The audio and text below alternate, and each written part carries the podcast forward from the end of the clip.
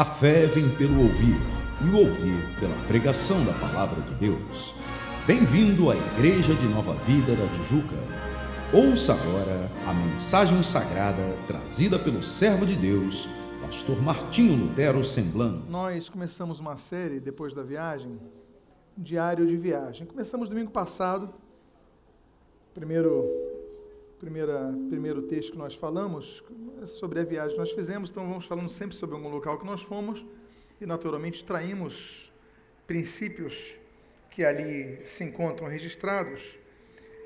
E no domingo passado nós, domingo passado nós falamos sobre o Monte das Oliveiras e, do, e na quarta-feira falamos sobre Caná da Galileia. Inclusive foi um culto muito especial, porque nós fizemos renovação das alianças. Quando estiveram aqui na quarta-feira passada, não foi um culto especial? Não foi diferente? Foi maravilhoso. E hoje falaremos sobre mais uns lugares que nós fomos, mas eu fiquei devendo a vocês as fotos que nós tiramos ali no Monte das Oliveiras. Vou pedir para botar então o slide do Monte das Oliveiras. Só vou mostrar dois slides. E você pode ver a foto do grupo. Quando a gente tirou a foto, não percebemos que havia uma sombra ali. Mas enfim, ficou o registro com Jerusalém ao fundo. Ali a parte esquerda do muro, que é o muro é, oeste, é, oeste, que é a parte que sobrou, a única parte que sobrou do templo uh, da época de Herodes, quando da destruição do ano 70, e ali as novas muralhas colocadas no período otomano, e aquela cúpula dourada que vocês conhecem como o Domo da Rocha, né, a cúpula dourada, e à frente dela aquela mesquita de Omar. Pois bem, aí a outra foto que eu coloquei é a foto do grupo. Os nossos irmãos estiveram no grupo e temos alguns aqui presentes estão matando a saudade. Estava muito frio aquele dia, pegamos muito vento aquele dia. Lembrando os irmãos que o Monte das Oliveiras tem não é apenas um monte, né, é um grupamento de montes, praticamente são três cumes, que tem o do Monte Scopus, o Monte Altaturk, e temos ali esse, esse local que é a vista principal. Pois bem, hoje nós falaremos, então vou pedir para colocar o outro slide, sobre outro local que muito nos marcou, que é o Vale de Elá, Tel Azeca, ou Azeca e Tel Marachá. Eu quero que vocês, antes, antes de sair dessa tela, eu quero convidar vocês a abrirem então em 1 Samuel, capítulo 17. 1 Samuel, capítulo 17.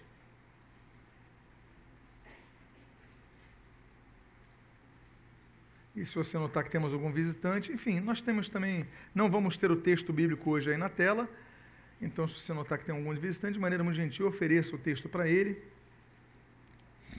Todos encontraram o capítulo 17, eu vou ler apenas os três primeiros versículos, os quais, na minha versão, a revista atualizada, assim são registrados.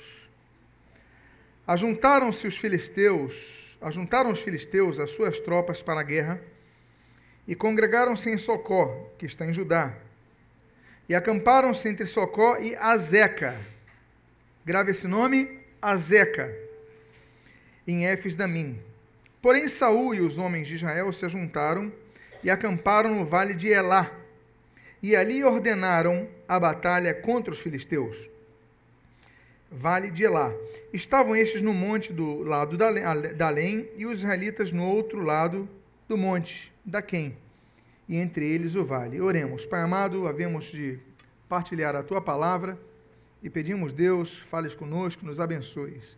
O que nós pedimos, te agradecemos em nome de Jesus. Amém e amém. Pode colocar fotos? Antes de nós chegarmos ao Vale de Elá, deixa eu falar rapidamente sobre esse dia que nós tivemos, curso de arqueologia bíblica, e nós tivemos um dia de escavações no sítio arqueológico de Telemarechá. E aí você vê a foto, você consegue ver que foi numa caverna, nessa região, e essa região foi uma região que ficava realmente entre o território de, de entre território de, dos israelitas e o território dos filisteus. E ficou vazio porque ninguém queria morar entre os dois, porque sempre havia invasões e guerras mútuas.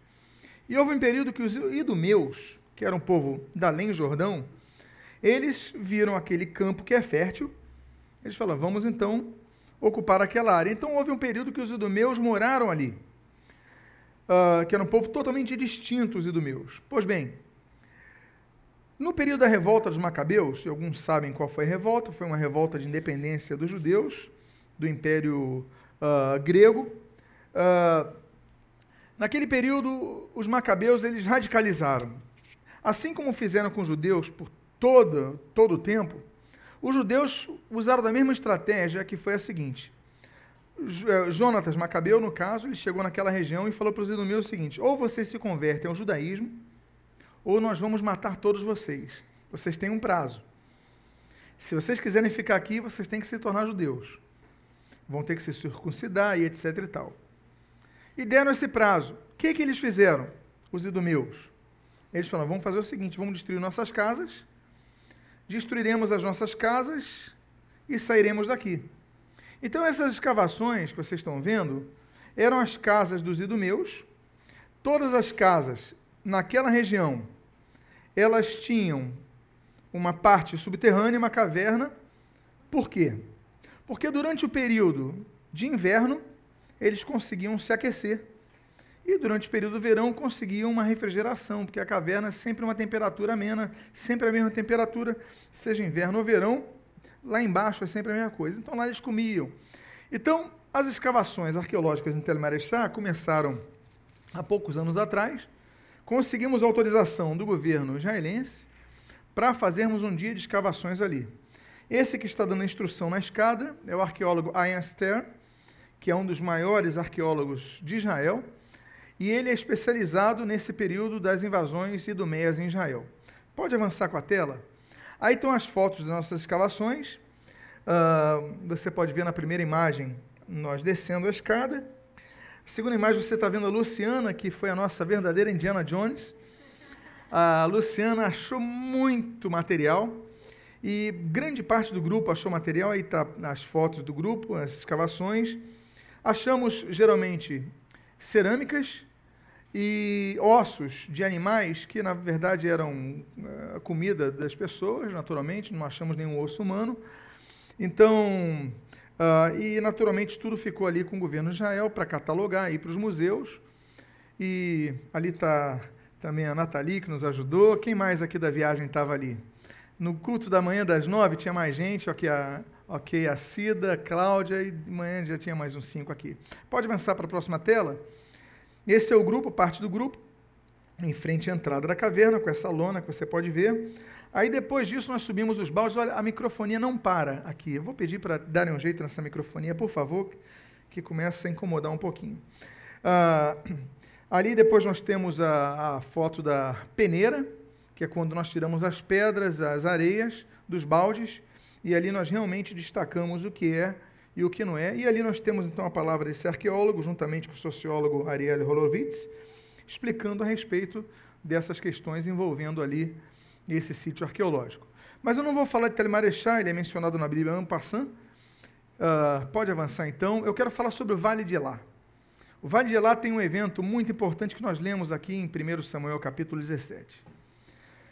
Diz o texto que nós lemos que os filisteus eles se encontraram, os exércitos filisteus, com os exércitos de Israel.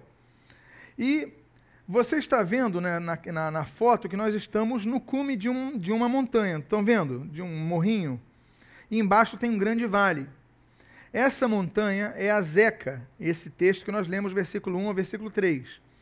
É onde ficou, onde nós estamos, é onde ficou Saul com o seu grupamento de generais, etc. Ele ficou onde nós estamos nessa foto. Lá embaixo, do lado esquerdo, ficavam as tropas dos filisteus, do lado esquerdo onde nós estamos vendo a foto, e do lado direito ficavam as tropas dos israelitas.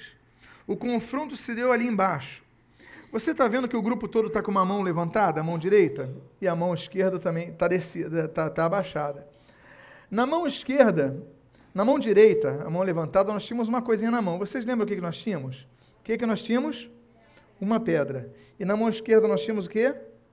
Quatro pedrinhas. O que nós fizemos ali? Nós oramos ao Senhor, clamamos ao Senhor e nos lembramos de nossos Golias. E depois dessa oração, nós jogamos a pedra para o lado dos filisteus. Tivemos o prazer de pegar uma pedrinha ali da região onde Davi pega as suas pedras. E ali, simbolicamente, nos lembramos que os Golias existem e querem destruir a nossa vida. Então ali ficam as fotos do registro, sempre aqui nessa série eu vou colocando algumas fotos falando sobre o contexto, mas eu quero não ficar apenas na lembrança do evento. Eu quero extrair lições dos eventos ocorridos nesta viagem e hoje então dos eventos que aconteceram no Vale de Elá. Gostaria de iniciar dizendo que surge um personagem na história. E o personagem aparece, eu quero que você leia o versículo 4, e diz o texto sagrado: Então saiu do arraial dos filisteus um homem guerreiro, cujo nome era Golias, de Gate, da altura de seis côvados e um palmo, quase três metros, aproximadamente três metros. Hoje nós vemos jogadores de NBA com dois metros e tanto, na é verdade, 2,20, 2,30 enfim, havia uma questão genética. Naquela época havia os gigantes, a Bíblia menciona algumas vezes sobre, fala sobre eles, uh, inclusive Davi, e não apenas Davi, os seus generais, os seus 30, que na verdade eram 37 valentes, principalmente José, Bacebete, Eliasar, Sama, esses três principais generais, uh, eram matadores de gigantes, eram caçadores de gigantes, mostrando que Davi fez escola. Mas Golias é o primeiro que aparece aqui nessa história, e Golias aparece como o antítipo de Satanás como um modelo de Satanás, como um exemplo de como Satanás se porta. A postura de Golias diante do exército de Israel, diante do povo de Israel, é a postura que Satanás se apresenta contra o povo de Deus. E eu quero começar a extrair algumas questões relacionadas a isso. E a primeira delas é isso: é a altura, a envergadura de, de, de Golias. Golias ele aparece como um homem completamente anormal, quase 3 metros de altura. É como se fosse uma pessoa quase invencível, que assusta. E muitas vezes os problemas que nós enfrentamos aparecem-nos como Golias, quase que insolúveis. Nós vemos o problema enorme. Nós vemos que o nosso problema muitas vezes é crescente. Ele não se configura apenas no estágio inicial de preocupação, ele já parte para a parte do desespero. E quando o desespero acontece, nós começamos a desanimar, quando não muito a desistir. E a primeira expressão que nos configura a presença de Golias é como aquele que é muito grande para vencer. O texto então diz, no versículo 5 e no início do 6, assim: Tinha na cabeça um capacete de bronze e vestia uma couraça de escamas cujo peso era de cinco mil ciclos de bronze e trazia caneleiras de bronze nas pernas. Você vê que ele era muito bem protegido. Traduzindo essas, esses pesos e medidas antigos, só o material de proteção que ele tinha, segundo a Bíblia, era de 70 quilos. Quem aqui pesa mais ou menos 70 quilos? Temos alguém que pesa 70 quilos? Imagina o peso de vocês era só a armadura de defesa dele.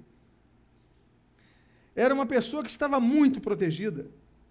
E por proteção nós podemos equivaler a uma pessoa que é difícil de derrubar, se ela está bem protegida. Às vezes, os problemas que nós temos em nossas vidas, Satanás se levanta contra nossas vidas e nos aparenta que nós, e os problemas que ele traz consigo, aparentam não ser problemas insolúveis. A defesa dele é muito forte, você ora e não resolve o problema. E você vai aos cultos e o problema não desaparece. E você está tá tendo uma vida consagrada ao Senhor e os problemas não somem. E você vai lutando e parece que nada se move. Por quê? Porque ele está bem armado. São 70 quilos de armadura para defesa. E você tenta atacar Satanás, tenta lutar contra Satanás e nada se mexe, e de repente começam a vir situações que você fala: Meu Deus, nada muda. Eu estou orando por esse propósito, nada acontece. Eu venho à tua casa, nada acontece. Eu dizimo fielmente, nada acontece. Por que, que isso tem ocorrido em minha vida? A outra característica que nós vemos em Golias, que nós podemos perceber no versículo de número 6, na sua segunda parte, no 7. E um dardo de bronze entre os ombros. A haste da sua lança era como eixo de tecelão, e a ponta de sua lança de seiscentos ciclos de ferro, e diante dele ia o escudeiro. Nota bene, somente a ponta da lança dele tinha oito quilos e meio. Imagine o que é oito quilos e meio na ponta da lança. Imagina aquela saca de arroz de 5 quilos? Uma saca de arroz e meio era o peso da ponta da lança. O que quer dizer com isso? Que não havia escudo que detivesse uma lançada desta. Se ele atacasse, ele furaria qualquer escudo. Nós estamos num período, mais ou menos mil antes de Cristo, que o ferro ainda estava sendo descoberto. Nós vivemos numa época da transição entre o período de bronze e o período de ferro. Então, quando nós lemos na Bíblia, por exemplo, no livro de Jó, que é o livro mais antigo da Bíblia, ele menciona ferro. O termo hebraico é etbarseel. Mas o etbarseel também era usado para o bronze antigo, que era o elemento mais forte. Então não havia ferro ainda. Um escudo de bronze, pegando uma lança dessa, era rompível.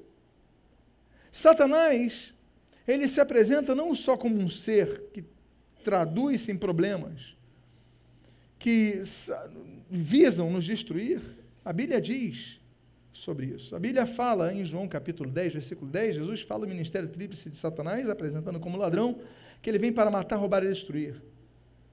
Quando a Bíblia menciona a Satanás como leão que está ao nosso derredor, certa vez eu ouvi um pregador falando jocosamente sobre o diabo.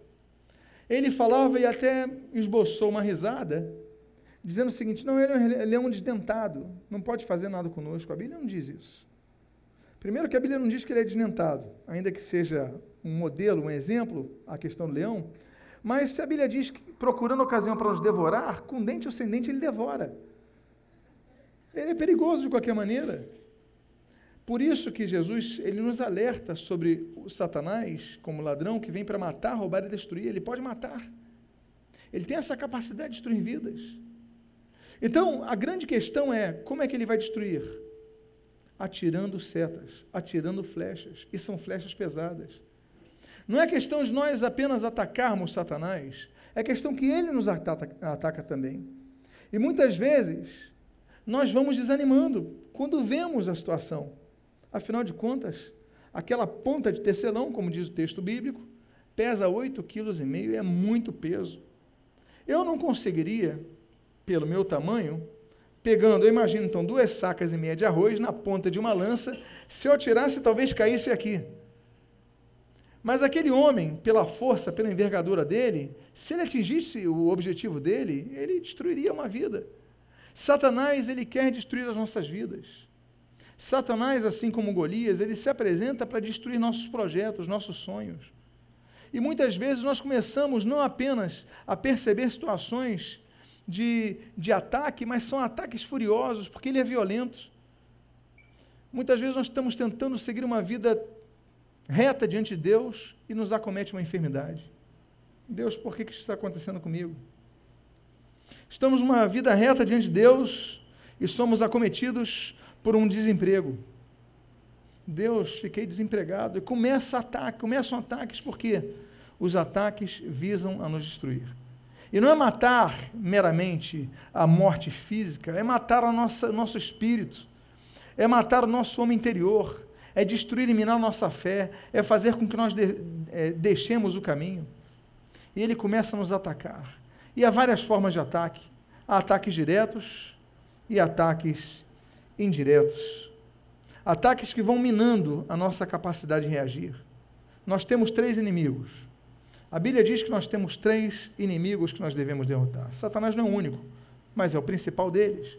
Nós temos Satanás, nós temos a nossa própria natureza, aquilo que Paulo fala, olha, aquilo que eu não quero é o que eu faço, etc e tal, o homem interior versus o homem exterior, a alma contra o espírito, é uma luta constante. Nós temos um terceiro inimigo chamado o mundo, que é a tradução do sistema do mundo.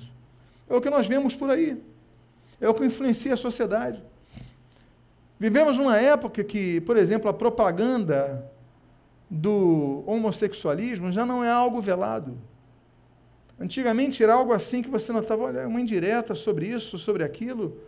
Eu lembro que tinha um desenho, um programa animado, Teletubbies, alguma coisa assim, que tinha um personagem que usava bolsinha, Aí será que é ou será que não é? E dizem que é, dizem que não é, etc. E você ficava assim, hoje em dia.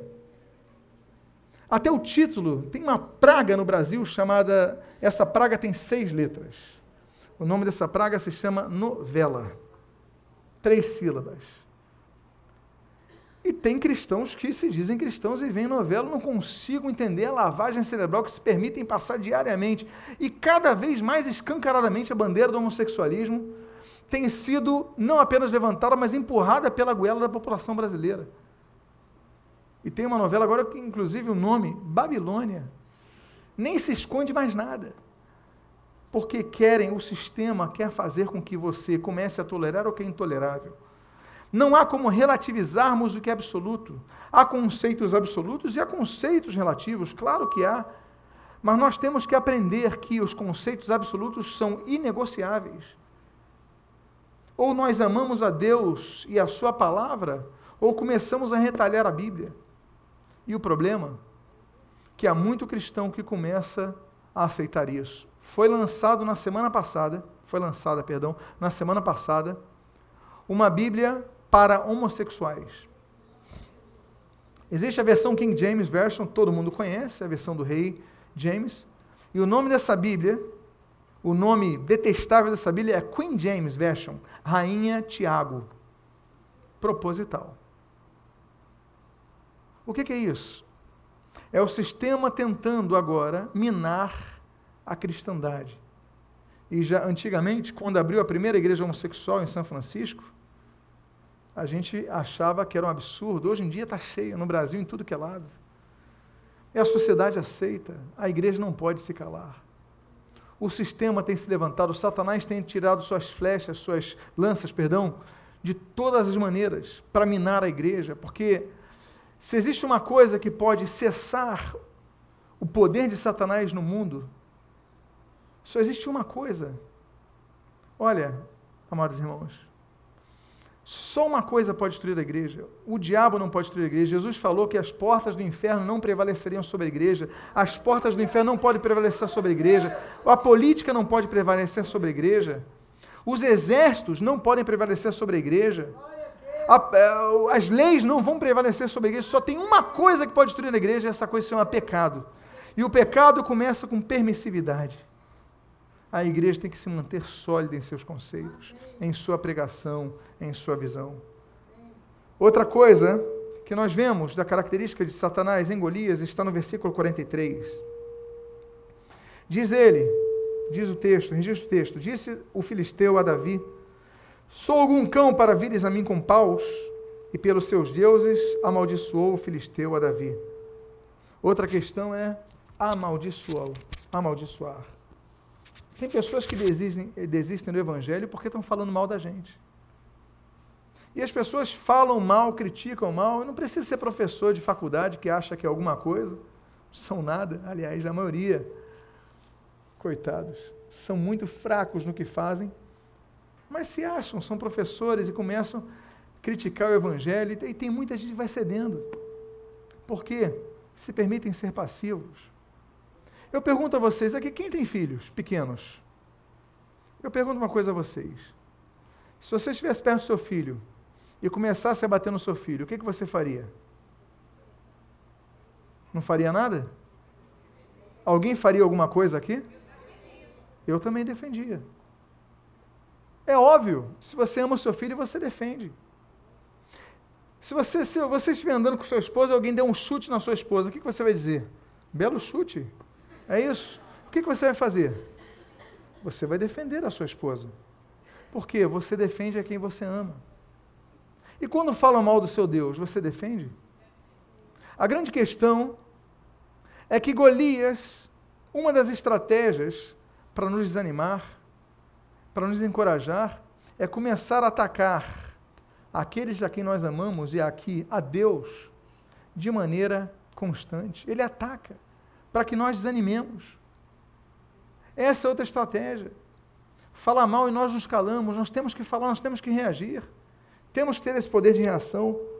Outra coisa que nós aprendemos aqui no versículo 11 e no versículo 24 é o seguinte: diz o texto: Ouvindo Saul e todo Israel estas palavras do filisteu, Espantaram-se e temeram muito. Versículo 24. Todos os israelitas, vendo aquele homem, fugiam de diante dele e temiam grandemente.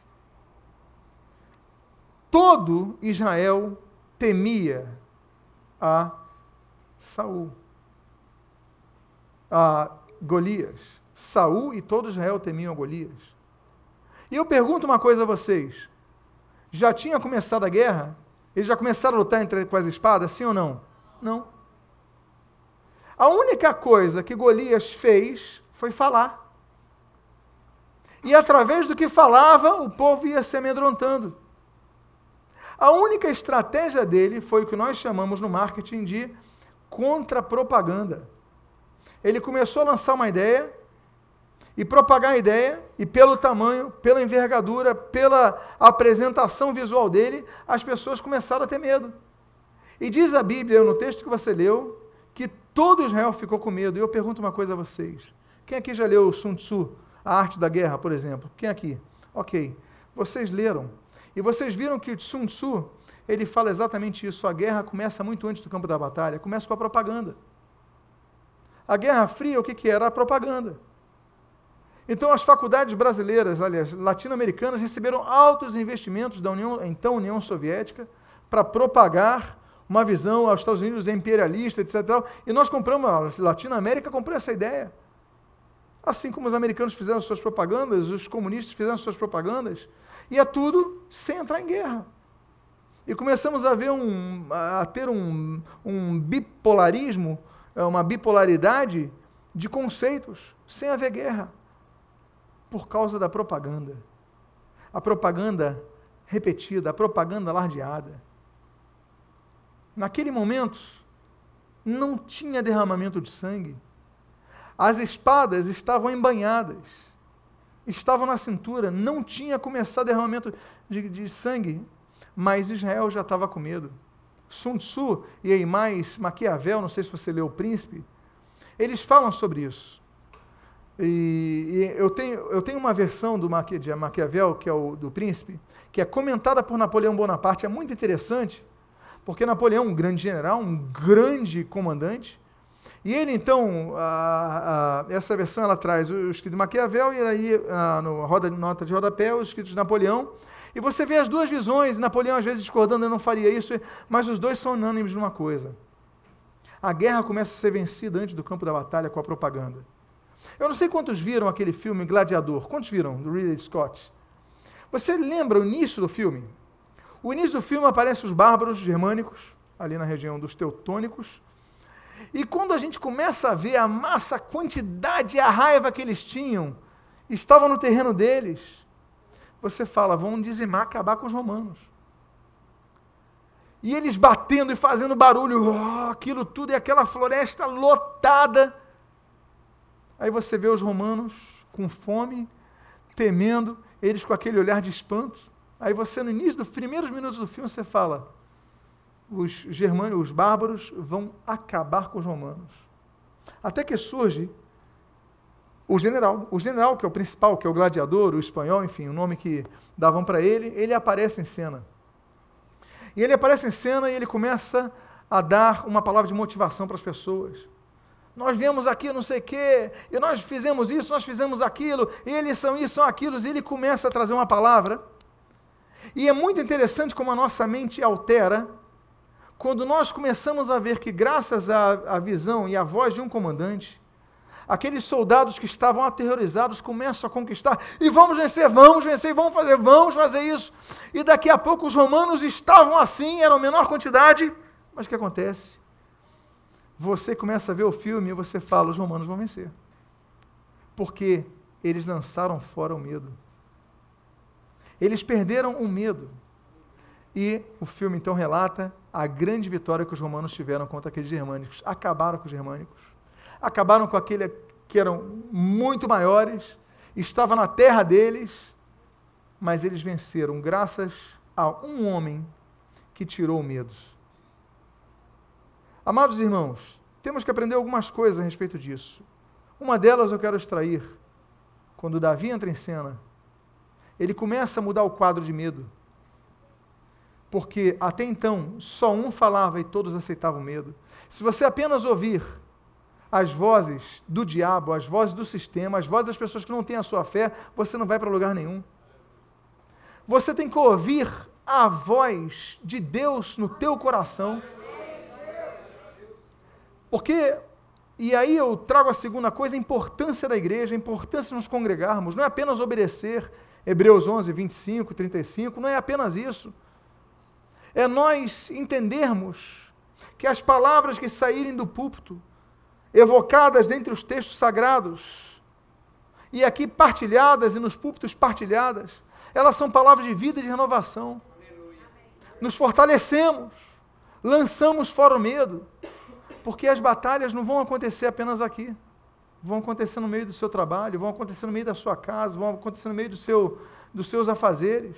Porque o problema não, não vai se configurar apenas ao que acontece aqui, mas ao que acontece no dia, no dia a dia.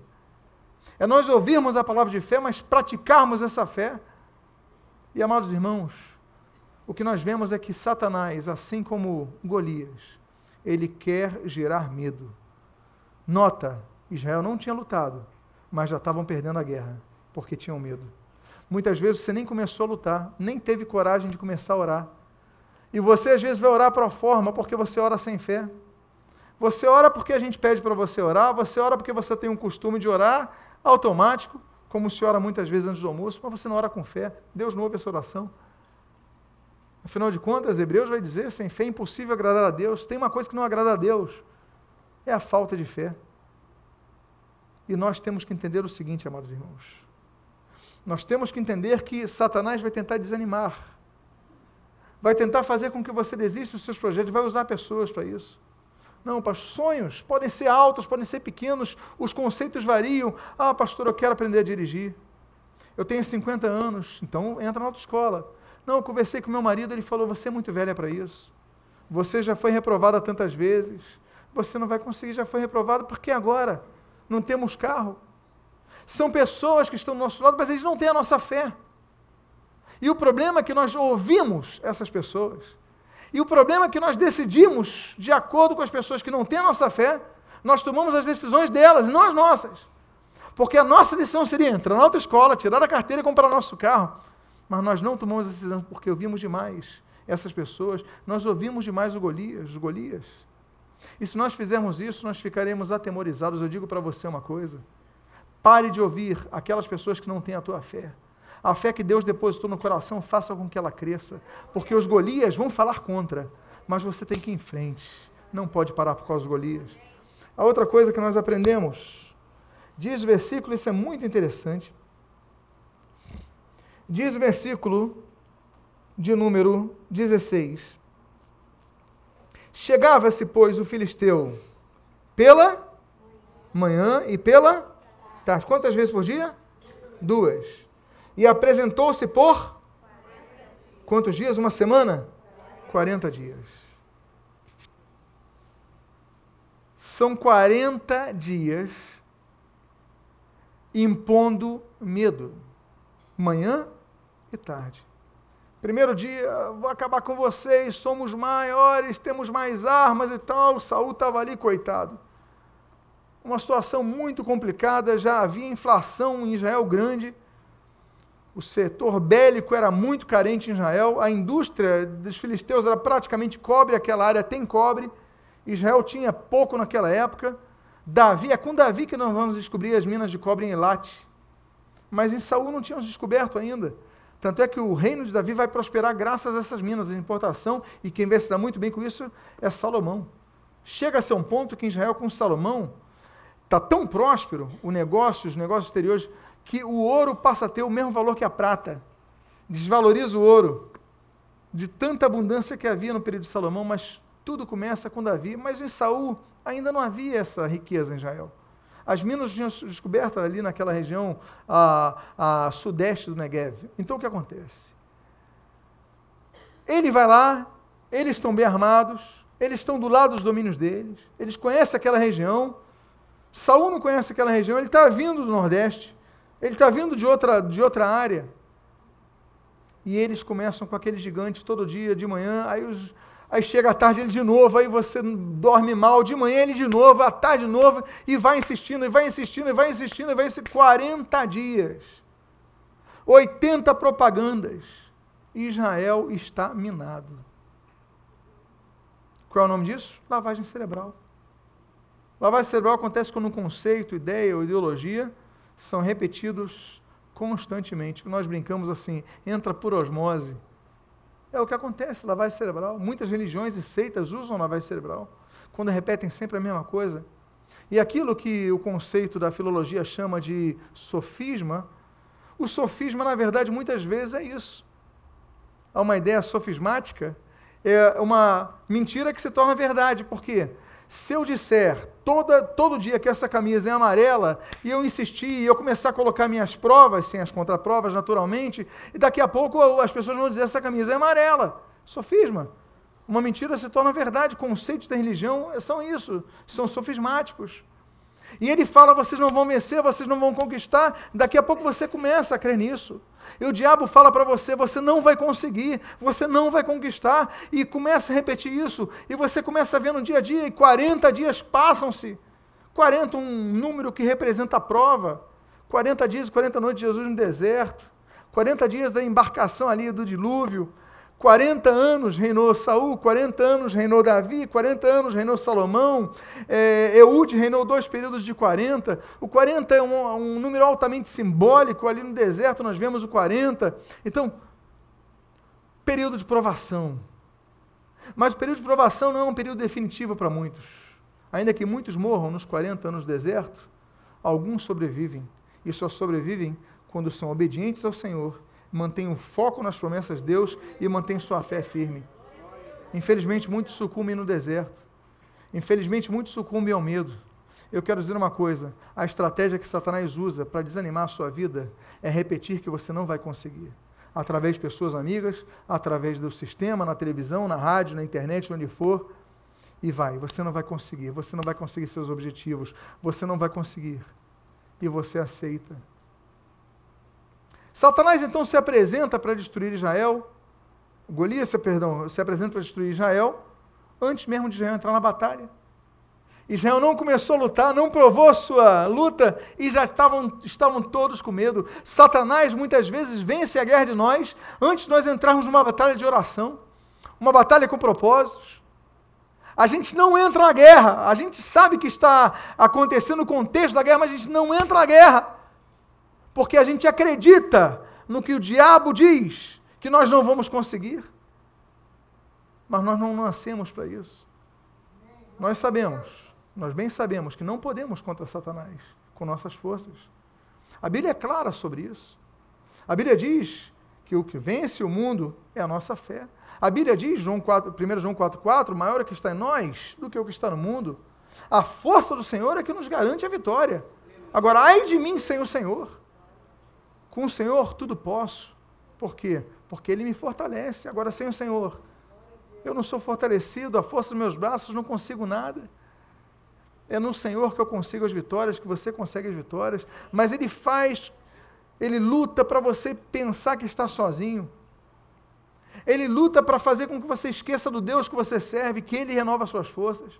Estivemos naquele vale de Láte, tiramos aquelas pedras simbolicamente, porque nós sabemos que o Senhor nos dá vitória, nos capacita.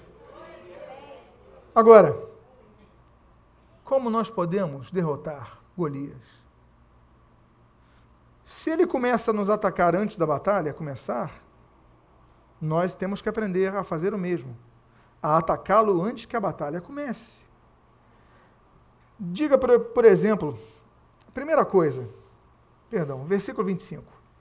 Diz assim o texto: e diziam uns aos outros: Viste aquele homem que subiu? Pois subiu para afrontar a Israel. A quem o matar, o rei acumulará de grandes riquezas, e lhe dará por mulher a filha, e a casa de seu pai isentará de impostos em Israel. A primeira coisa que nós devemos fazer não é imitar, nessa hora, pelo menos, Davi, é imitar Saul. Sim, Saul era um homem que se perdeu, Saul era um homem com muitos defeitos, mas tinha uma coisa boa, pelo menos nesse momento ele teve. Ele estava apavorado, nós lemos o texto, ele tinha medo, Israel todo tinha medo. Mas pelo menos Saul fez uma coisa. Ele teve iniciativa. Ele ofereceu: olha, quem enfrentar esse Golias, eu vou dar riqueza, eu vou dar em casamento a minha filha, ou seja, vai se tornar um príncipe, vai morar, vai virar palaciano, a posteridade dele estava garantida, posteridade dele, perdão, e não vai pagar imposto nenhum. Eu não estou dizendo que é louvável que ele ofereça, ainda que oferecer filhos na época era muito comum dos reis, era como eles faziam um acordo. Mas, tirando as questões antropológicas e sociológicas da época, a grande questão é: não é o que ele ofereceu, é o fato de que ele agiu. Porque Satanás nos vence diante de nossa passividade, quando nós aceitamos os argumentos dele.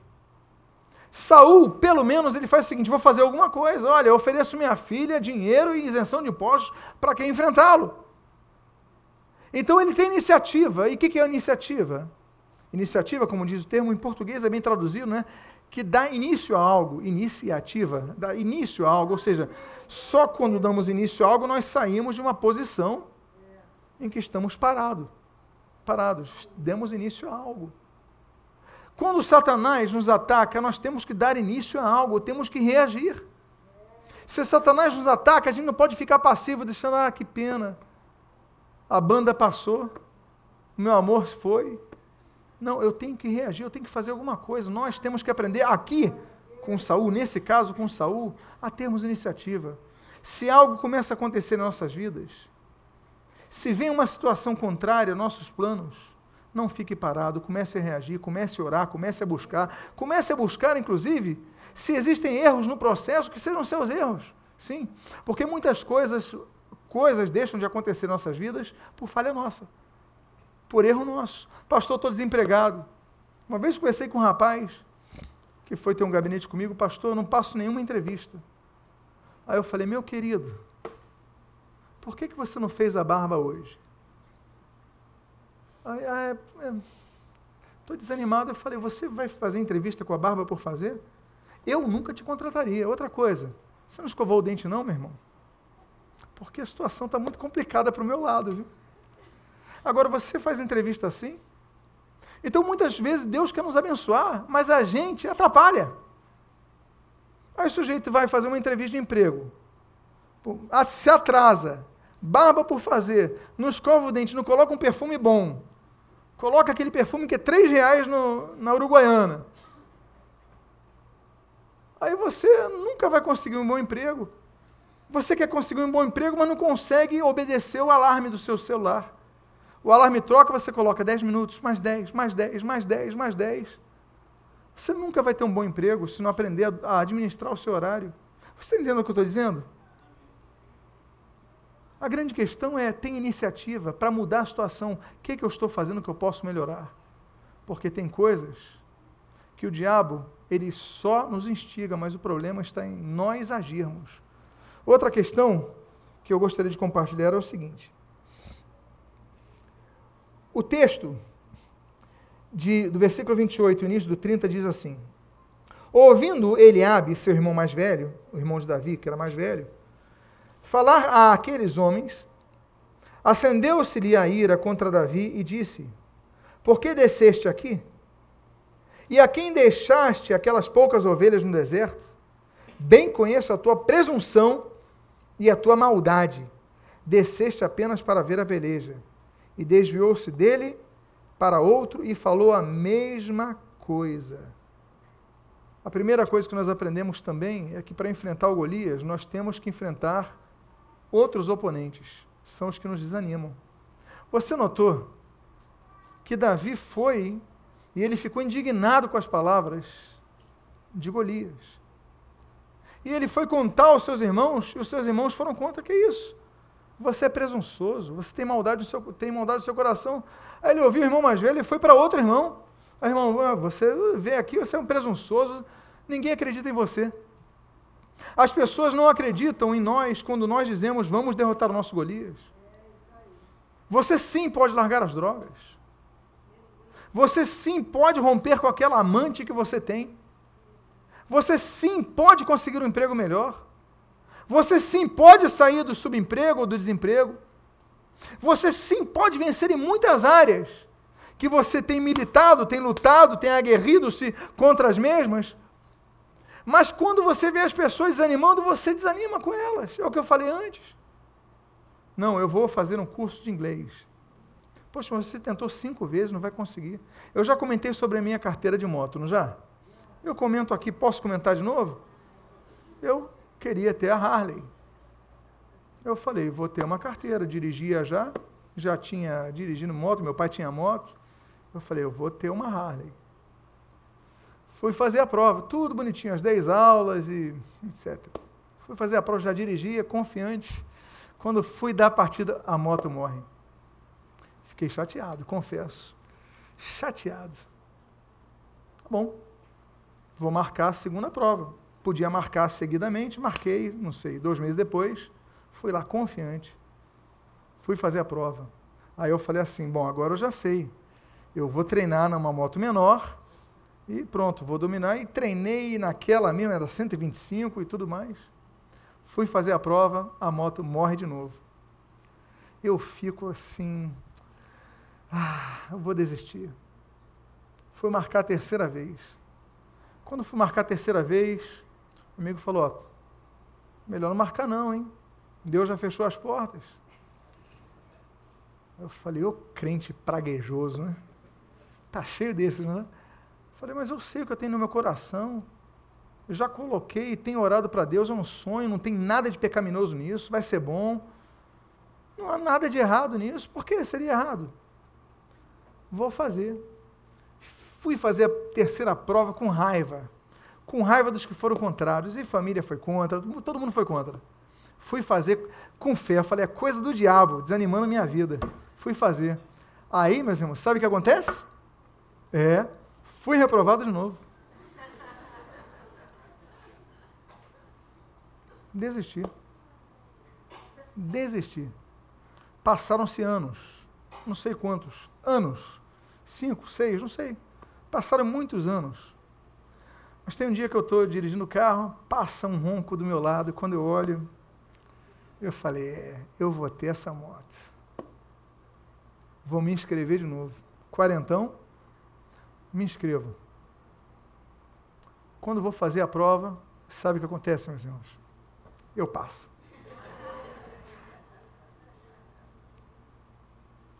Olha, realizei meu sonho tem minha Harley e pronto.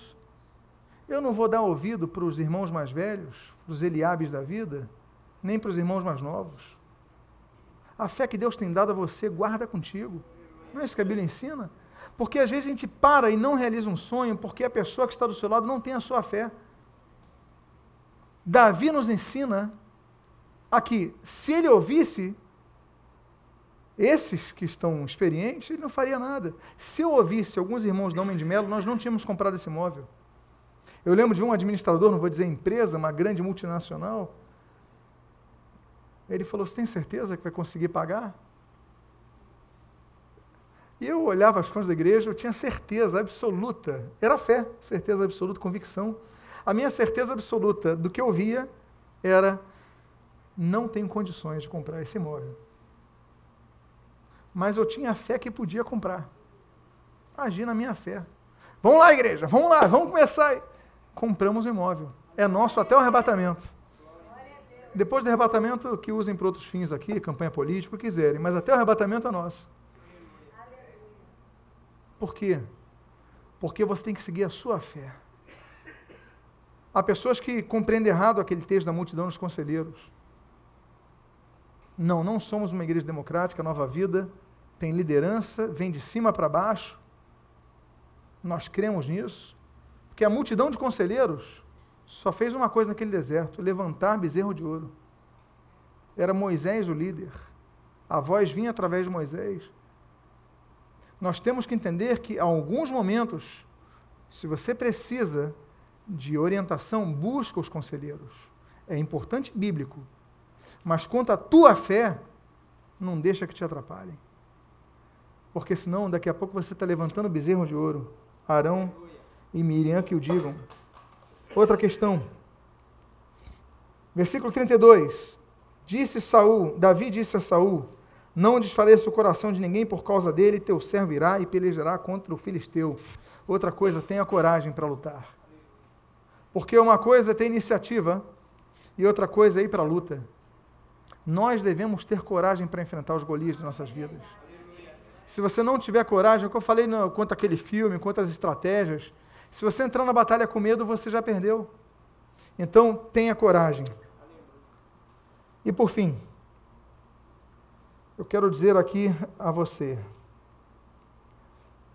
O versículo 40 diz: Tomou o seu cajado na mão e escolheu para si cinco pedras lisas do ribeiro e as pôs no alforje de pastor que trazia a saber no surrão e lançando mão da funda, foi-se chegando ao filisteu. Ofereça a Deus o que você tem. Saul ofereceu a armadura dele. E diz a Bíblia que Davi não aguentou o peso da armadura de Saul. Davi, um corpinho mais frágil, fase de crescimento. Saul era alto, a Bíblia diz que ele era alto, além de belo. Então, não sei o tamanho que ele tinha, mas até então era o homem mais belo de Israel. Aí depois temos Absalão, a Bíblia descreve a beleza e a altura de Absalão, mas os ombros de Saul sobressaíam-se sobre o povo de Israel, então era um homem alto. Claro que não caberia a armadura de Davi, Davi ficou desconfortável, não, eu prefiro que me afunda. É o que ele tinha. É o caso daquele menino lá em Tábiga, com os pães e os peixes. Na primeira das multiplicações, na segunda, nós temos ali o caso de oferecer o que tem. Você pode não ter muita coisa, mas uma coisa você tem que ter: é a tua fé. Porque a tua fé é capaz de realizar mais coisas que um grande pastor, que um grande líder evangélico, você sabe disso. Porque Deus não mensura o tamanho do milagre pelo currículo da pessoa, é pela fé da pessoa. É a nossa fé que move montanhas. Eu quero dizer para você, ele tinha aquela funda, pegou cinco pedras, é o que nós fizemos ali no Vale de Elá. Guardamos quatro para testemunho, e eles trouxeram, todo mundo trouxe as suas quatro pedrinhas, mas uma nós atiramos. Nós temos que ter coragem para enfrentar o adversário. Nós vamos orar daqui a alguns minutos, pedindo ao Senhor que renove a nossa coragem, porque tem gente que desistiu de lutar por algo melhor, pelo seu sonho, porque perdeu a coragem. Por que perdeu a coragem? Porque tem trauma. Porque você foi reprovado no Detran, você não tenta de novo. Porque você foi reprovado numa entrevista, ou em 10 entrevistas, ou em 50 entrevistas, você não tenta de novo. Porque você foi reprovado no cursinho de inglês, você não tenta de novo. Porque você teve experiências difíceis, você não tenta de novo. Tenta de novo. Busca aquilo que Deus depositou no teu coração que você vai conseguir. Mas tenha coragem para isso. E diz o versículo de número 46. Hoje mesmo o Senhor te entregará nas minhas mãos.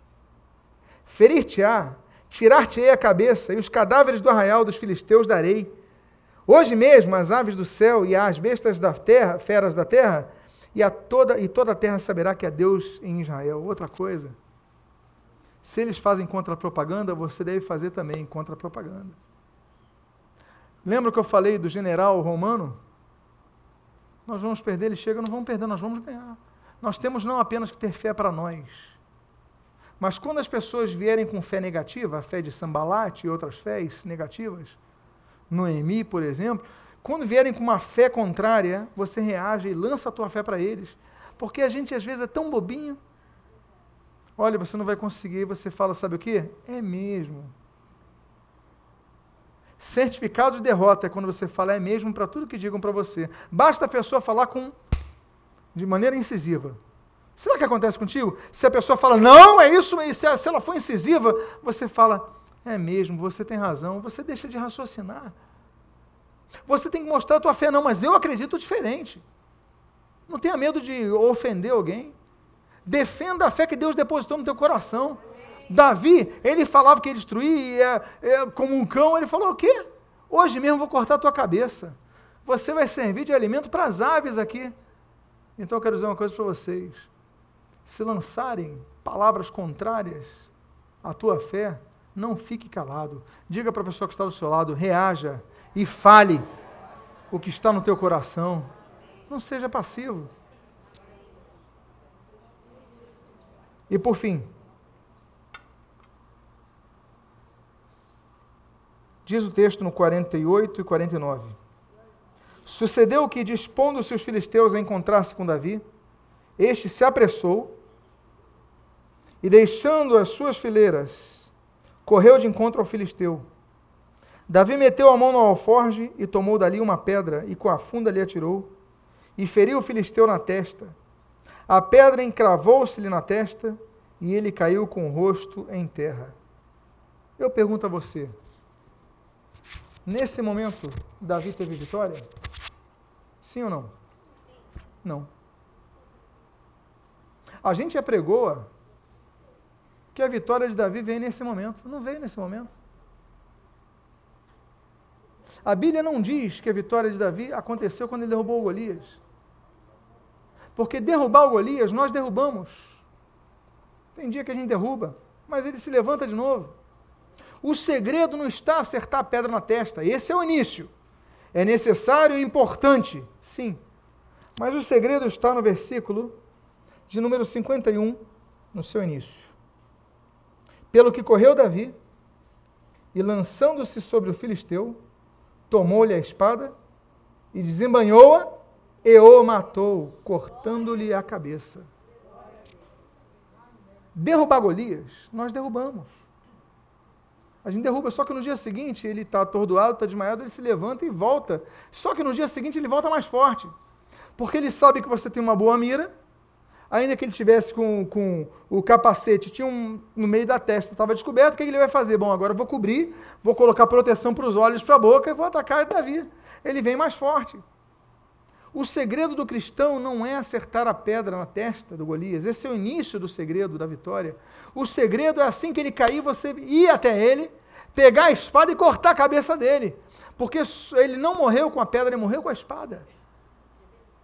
Tem cristãos que conseguem uma vitória. Não, eu vou romper com minha amante. Aí o cara fala com a amante, chega lá com a amante. Aconteceu na igreja. E o sujeito, não, vou romper com ela. Aí depois ele fala, pastor, conversei com ela, rompemos não temos mais relacionamento. Três meses depois já estava com ela de novo, porque continuou, continuava trocando e-mail com a mulher. O que, que ele fez? Ele derrubou o Golias. Mas Golias se levantou e continuou perto. E continuou preparado. Ele não matou o Golias. Não temos que derrubar apenas derrubar o Golias, nós temos que matar o Golias. E quando eu falo matar, é cortar a cabeça. Aí no caso da mãe, eu falei, aconteceu isso. Se é para romper, é para acabar a conversa. Chega de e-mail, chega de telefone, chega de sorrisinho. Se chegar no lado, tu vai para outro. Tem que ser como viciado, como alcoólatra. E os alcoólatras anônimos falam sobre isso. Você então não vai para um ambiente que tem muito álcool, vai para longe.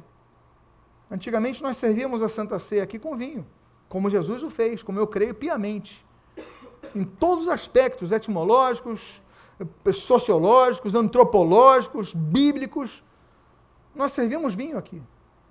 Só que eu lembro que tinha um irmão, e eu não vou citar o nome por questões éticas, que ele sempre, não, ele nunca aparecia no culto de ceia. O irmão fulano de tal, procurei ele, o que, que houve? O irmão nunca está no culto de ceia. Ele falou, olha, é porque um cálice não tem problema, mas o, o templo fica cheio de cálices, eu fico cheirando aquilo ali e eu não posso estar num ambiente assim, eu sou alcoólatra, eu estou nos alcoólatras anônimos, então a, a, interação que nós recebemos é evitar você até cheirar o álcool, porque somos muito frágeis e tal. Eu falei, então vou mudar para suco de uva. Não se preocupe, mudei por causa, tivemos um presbitério, conversei com os pastores, pomos a situação, ouvi ali a todos, mas decidimos por isso. Por quê? Prejudicar o mais fraco ali nesse caso. Então vamos usar suco de uva. Estamos usando até hoje suco de uva na ceia. A grande questão é que muitos cristãos eles não entendem, eles derrubam Golias e descansam.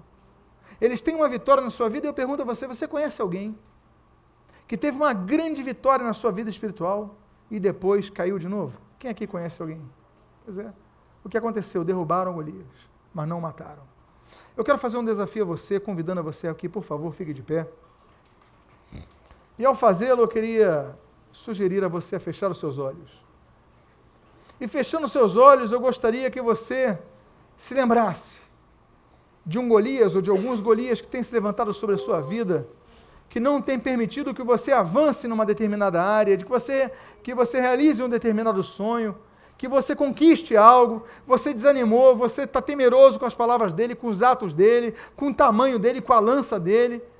Você tem ouvido de mais pessoas que não têm fé, mas você veio à casa do Senhor hoje, ouviu essa palavra, e você hoje tem, está aprendendo, está dizendo o seguinte: Senhor, me dá forças não apenas para ter coragem para enfrentar Golias, me dá forças não apenas para ter coragem para enfrentar as pessoas que são opostas, a, a, isso que tens depositado no meu coração, me dá forças, apenas não apenas para eu acertar o Golias, mas me dá forças para após derrubá-lo, eu cortar a cabeça dele definitivamente. Em nome de Jesus, comece a orar a respeito disso. Pai amado, tu estás ouvindo a oração do teu povo, que teu povo está a te dizer. Ó oh Deus onipresente, onisciente, onipotente, age a todos, dá força, renova as suas forças, dá coragem, dá ousadia, dá intrepidez, da pontaria para que acerte e derrube esse Golias, mas sim, Deus, que eles possam ir até esse Golias derrubado e cortarem a cabeça definitivamente. Cortarem com tudo aquilo que precisam cortar, mas não de maneira paliativa, temporal, mas de maneira definitiva, Deus. Porque a vitória não vem quando o Golias é derrubado, mas é quando ele é morto. Em nome de Jesus, fortalece o teu povo, fortalece cada um dos teus filhinhos, fortalece as nossas vidas. E o que nós pedimos, nós te agradecemos sobre o sacrossanto nome de Jesus, a quem amamos, a quem proclamamos, a quem divulgamos, a quem anunciamos, a quem seguimos, a quem servimos e a quem aguardamos com grande expectativa, Deus. Em nome de Jesus, amém e amém. Diga para a pessoa que está do seu lado: derrube teu Golias e a seguir o mate. Em nome de Jesus. Se você foi abençoado com esta mensagem, seja um canal de bênção a outras vidas presenteando-as com este e outros CDs do pastor Martinho Lutero Semblando. Visite-nos à Igreja de Nova Vida da Tijuca, Rua Conde de Bonfim, 604, sua família na Tijuca.